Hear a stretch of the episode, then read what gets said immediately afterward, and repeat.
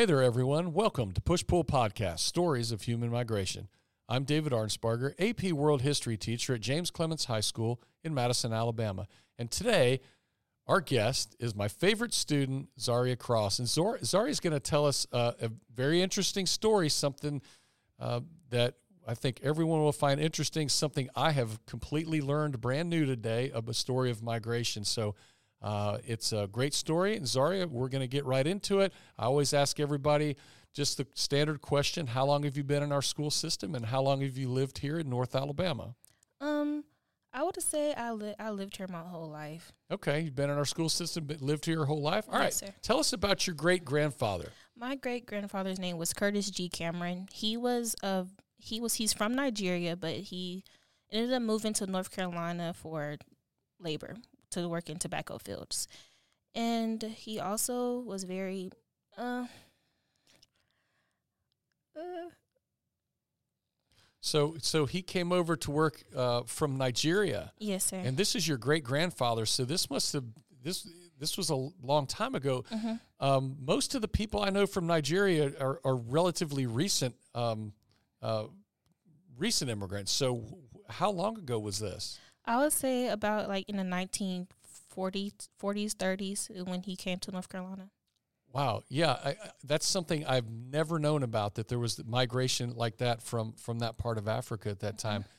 Um, would what do you think some of the factors were that caused him to leave or to come here? I honestly don't know. I really just probably think it was just labor, just something just to go do to make money to help I think. Yeah, so from that standpoint, that's a very American concept. We have mm-hmm. people come here from parts of the world all the time, still do, have forever, for hundreds of years. Yeah. Came here for opportunity or, or jobs or work. Uh, that, that's really cool. So this is like the late 1930s then, mm-hmm. um, migration. And then what did he do? He moved to North Carolina. Mm-hmm. And how he was working, and then what else did he do? From what I know, he worked in tobacco fields and just did a lot of he he also worked in cotton fields. He used to wrap the cotton and put them like on the wagon.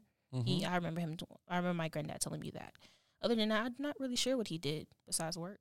Okay, and he'd been here for a few years, and then the war broke out. World mm-hmm. War II broke out. For us, it broke out basically in 1942. Yes. What did he do then? He ended up joining the military and fighting in World War II, and then after shortly after that, he passed from a heart attack. Wow, what a what a great story! So he comes to America as he work for jobs, mm-hmm. working, joins the military, serves in, in, combat. Yeah. In World War II, um, comes back here and passes away uh, back in North Carolina. Uh, who who told you this story? This is a great my, family story, Zaria. My grandfather and my grand great my great grandmother. Wow. Um, yeah, I like I said before, I'd never known that people came from that part of Africa so long ago. I always, you know, it's more of a recent thing. So, what kind of effect did this have on, like, your grandfather, the, your, your great grandfather being in the military and things like that? Um, my grandfather really looked up to my great grandfather. Like they were like really close. So when he seen that he passed, and then he was in the military, made my grandfather want to go join the military as well, and like finish out what he couldn't do. Wow, yeah, that that's quite an impact that your great grandfather had on your grandfather. Mm-hmm. I, I don't know, you may not know all the details, but one of the things, stories that I've heard before of immigrants coming to our country, often they'll join the military, the U.S. military, because it will help them with getting citizenship. I don't know if you know anything about that or uh, if you've ever heard any stories like that. Um, maybe, maybe not. Um, but in 1942, it was a very patriotic thing every, I say everybody, but so many young men wanted to go. They wanted to go join the service because they wanted to prove their patriotism to their country. And as a recent immigrant, I would imagine he wanted to prove himself too from that standpoint. Mm-hmm.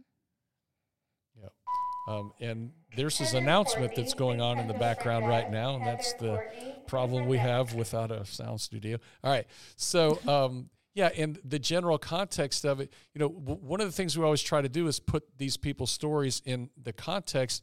And this is something I'm going to have to go back and do some reading and research on because this to me is a very unique story. This time period, people coming over from Africa for work, um, completely unique story.